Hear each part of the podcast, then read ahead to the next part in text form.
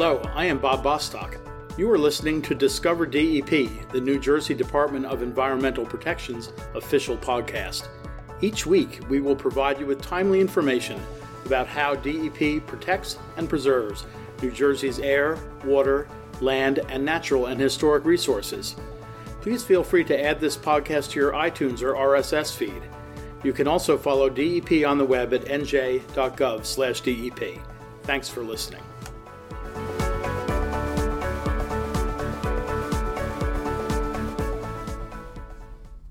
Hi, this is Bob Bostock, and welcome to another edition of Discover DEP. You can download Discover DEP and subscribe to future editions through iTunes and Google Play. Today we're delighted to welcome Katie Ribsam, a DEP environmental specialist and the co-chair of the Barnegat Bay Blitz. This year's Barnegat Bay Blitz, which is taking place on Friday, June 3rd, is the 7th in a series of blitzes that started back in 2011 and over the years have made an incredible difference in cleaning up garbage and trash in the Barnegat Bay watershed and in making a real difference in the ecological health of the watershed and of the bay. If you're not familiar with the Blitz, it's an educational and hands-on component of Governor Christie's comprehensive action plan to address the ecological health of the Barnegat Bay watershed. The plan was announced in 2010, and the first Blitz took place in 2011. Katie, thanks so much for joining us today. Thanks for having me. Katie, how did the idea of the Blitz come about? Give us a little history. Sure. Well, it started with a few folks sitting around a table brainstorming ways on how we could get the community involved. And a lot of times what happens when people think about Barnegat Bay, they think of just the coastal communities. But Barnegat Bay is so much larger than that. It's the watershed itself is comprised of 37 municipalities, 660 square miles. And we needed to begin to get the message out to all of the people that are on the inland communities and not just the coastal communities as well. Yeah. So we came up with this idea to try to engage all of the municipalities. And how could we do that? A simple one-day commitment to help clean up their area of the watershed. You mentioned, Katie, the watershed, and not everybody knows what a watershed is. Could you describe what a watershed is for us? Sure. A watershed is a land mass where all of the rivers, streams, and water bodies all lead out to one major water body. In this case, the Barnegat Bay. I heard it described once as communities connected by water. I guess that's a pretty good definition. It is. It's a great one. Why is Barnegat Bay important to New Jersey? Why are we focusing on Barnegat Bay with this Blitz? Well, first of all, it's an estuary, so it's taking its habitat for little baby sea creatures like the finfish and the clams and the crabs and all of the other sea life and populations. But it's also a great tourist destination for all of New Jersey, as well as the surrounding states that come to visit us, and also an economic hub for New Jersey tourism as well. Now, this is the 7th Blitz in Barnegat Bay. How many people do you expect to be out in the watershed this coming Friday, June 3rd? Our first Blitz, we had 500 participants. This last Blitz that we had, our 6th Blitz, we had 5,000 participants. Tenfold growth. Yes. We are hoping to at least sustain the 5,000 number. Hopefully we'll grow a little bit larger than that as well. One of the things that is really cool is that we begin to start to see some sustainability within the communities as we continue to go out. Last year in Stafford, we had 1,000 volunteers in just that one town. And what sort of things do the volunteers do when they're participating in the Blitz? Most of the volunteers participate by cleaning up. A lot of school groups volunteer, and they might participate by just cleaning up right on their school grounds. Scout troops come out and participate in the woods. Adult groups come out and participate in watershed along with stream beds. Some people go out on kayaks and streams to pick up debris along there. And then we also have a whole crew of volunteers that come out and do what we call Tier 2 volunteerism, which is a little bit more technical in nature. Every year they have a different project. Sometimes they're looking at shoreline of marshes. Sometimes they're GPSing outfalls to storm drains to try to get us a little bit more technical information that can help us with our more scientific studies and research going on within the bay. So the cleanup aspect of it, how much garbage and other detritus do you find you pick up every year? Is there a lot, and has the amount grown over the years, or are people getting better about not littering so much? Some of our captains are finding it harder and harder to find locations, so I think that's a good sign. But at the same time, especially down in some of the streams and water-based cleanups, you always see non-point source pollution, which is that kind of people pollution, that litter that's flying out of the backs of garbage trucks, people are dumping out of their windows, and they make it down the storm drain and then ultimately make it down into the Barnegat Bay. So there's always going to be something. People are walking over marshland to find little bits of pieces of plastic, which is also very important to get out of the bay and ocean waters. And other times we're finding huge illegal dump sites in some of our vast state forests and county forests where we're having huge crews of people come out there with multiple large dumpsters to clean out illegally dumped material as well. What are some of the more unusual things people have found during the cleanup during the previous blitzes?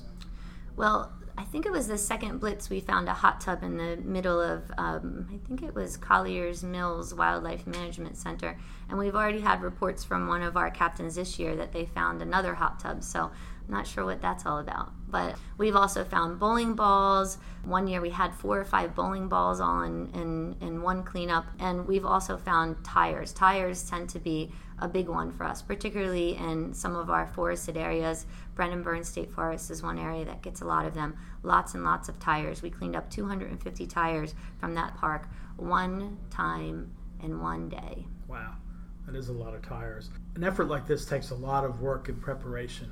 How much of your time here at DEP do you spend getting ready for the blitz, and how big is the team of folks here at DEP who put everything together? The team of blitzers are really, really committed to this program. So honestly, as it grows and gets bigger, it almost takes less and less time from me and the other leadership within the blitz crew. Because we get the same captains coming back every year. They know their community. They have relationships with the municipalities. They have relationships with the schools, and it's just repeating the same thing. They have to go out and do a little bit of recon to find their dump site, but the relationships are there, and as we all know, everything seems to be relationships. Absolutely. We also have a lot of sponsors and co-sponsors outside of DEP who help make the blitz happen. Who are some of the co-sponsors we've had over the course of the past few years, some of the repeat co-sponsors? Most of our sponsors come back to us every year. We have about 20 sponsors that are consistent with us, but we have about 5 of them who have been with us since the very beginning. Wawa is a great one. They've worked with us every year, feeding our blitz volunteers, but also providing a significant number of Wawa volunteers to come out to the event. Hundreds of Wawa volunteers come out every year. And Wawa has said to us that it's great for their employees too, because it's teaching them leadership skills that they don't necessarily get on the job site and then they can apply to their job. Waste Management is another great sponsor. They've helped by providing dumpsters for many of our cleanups consistently year after year. New Jersey Environmental Infrastructure Trust comes out. They're the captain of our Barnegat Light team. They come out in force with their own volunteers and also provide support for our volunteers in the form of food and t-shirts and other things that we need for them. Robear Consulting is another great one. Robear manages the cooperation of all of the engineer firms that volunteer for us. So they end up going out and doing some of that more tier 2 projects that give us that technical information that is really important to gather. And then finally, Ocean County as a whole has been really cooperative with us and has helped us with our kickoff events, finding locations, and just is an amazing support for everything we need. They also have the roads department there that comes out on Blitz Day in force as well with all of their big trucks and cleanup materials to help at sites. So that's an incredibly huge effort, and it takes so many people to pull it off on that one particular day. But there are things people can do every day to help protect the quality of all our watersheds here in New Jersey, Barnegat Bay as well as the others. What are some of the things people should keep in mind as they go about their day-to-day business to protect our watersheds here in the Garden State? Well, what people can do is really try to curtail non-point source pollution. And a lot of people don't know what that means. We like to call it people pollution. It's anything that people are doing to bring any kind of pollution daily into the watershed. Some of the sources of non-point source pollution are litter, and then also things like fertilizer, oil that drips from their car, those types of things. The important concept to realize is that anything that drops or falls within your own land, even if it's on your own property, eventually the rain is going to come. Eventually it's going to take it down the storm drain, and that storm drain is going to lead right out to one of the streams, that's going to lead out to that river, that's going to lead out to that ocean, bay, or other large water body that's going to capture it. So taking care and just being conscientious of what falls around you and picking up after yourself and making sure that your car is not leaking motor oil. All of those things are really great ways to help. Limiting the use of fertilizers and pesticides and things like that are also great. Using other non-invasive ways to limit weed growth and pests are also a really good form. Yeah, that's such an important point to remember, because I remember back in the early days of the modern environmental movement, the greatest challenge, it seems, to water quality was point source pollution, where things were being dumped right into our lakes, rivers, streams, and oceans. But that problem has largely been solved, and now these other problems, they just add up. It may seem small when you have a couple of drops of oil escape into the driveway if you're changing the oil or you have a little leak, but when you add it all together in a state with more than 8 million people, and as you said, all of these things do end up in our waterways, it can really make a very, very serious deleterious effect on waterways. So all of those tips are great, and I hope people will keep them in mind. Absolutely. Another thing that is happening this year in conjunction with the Blitz is the Rain Barrel Challenge. This is the fourth Rain Barrel Challenge. Tell us a little bit about the Rain Barrel Challenge. So the DEP is really committed to getting the youth involved in environmental stewardship overall. So we wanted to get more students involved in the Blitz. And how could we do that? Try to expand the programming beyond just this one-day event and have it integrated into their school year somehow. So we developed the Rain Barrel Challenge to accomplish that goal. Basically what we do is we give the students a rain barrel at the beginning of the school year. It's made, but it's not designed, and also give them a challenge. This year's challenge is Protect Me from Marine Debris.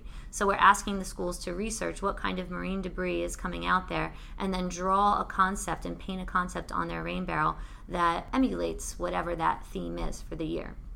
So this year we have about 30 schools participating. They all had all school year long to design and paint their rain barrels. Then we just launched a competition that just ended a few weeks ago. The winner of that competition will be announced, and the winning school will get an educational festival that will come to their school and educate all of the students that are in their school.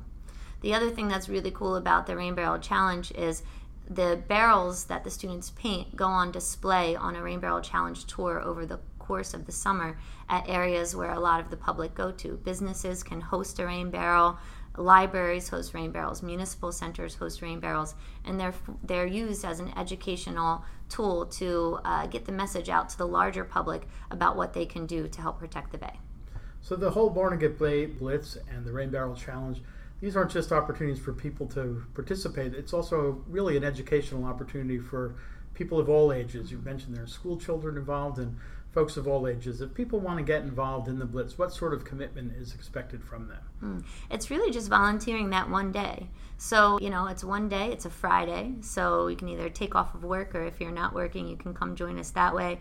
Oftentimes we've had folks that really want to participate, but they can't do it on a weekday. We've also allowed people to go out on the Saturday after or before to help participate. If you want to help, we want to have you with us. So you can log on by just going to DEP's website. It's www.nj.gov/DEP. Look for the Barnegat Bay icon and click right through there. You can register right there. The email comes right to us here at the DEP, and we can set you up with a cleanup that is close to you. That sounds great.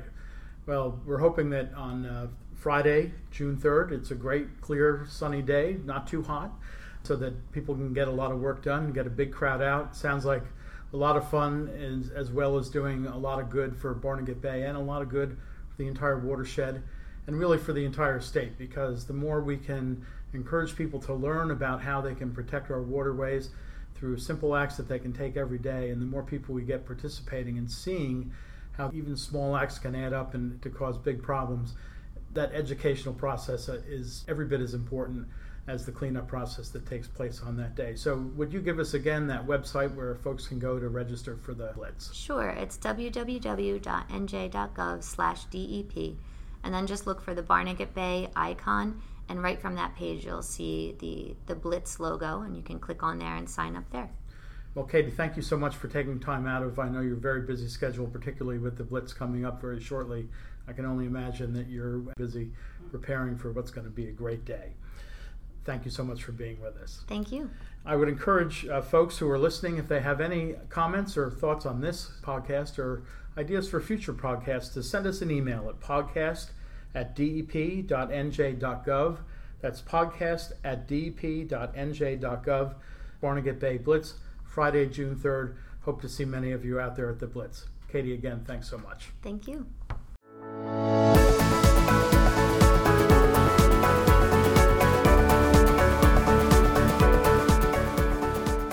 Thanks for listening to Discover DEP. If you have comments on the podcast or ideas for future podcast topics, please email us at podcast@dep.nj.gov. Enjoy the rest of your day.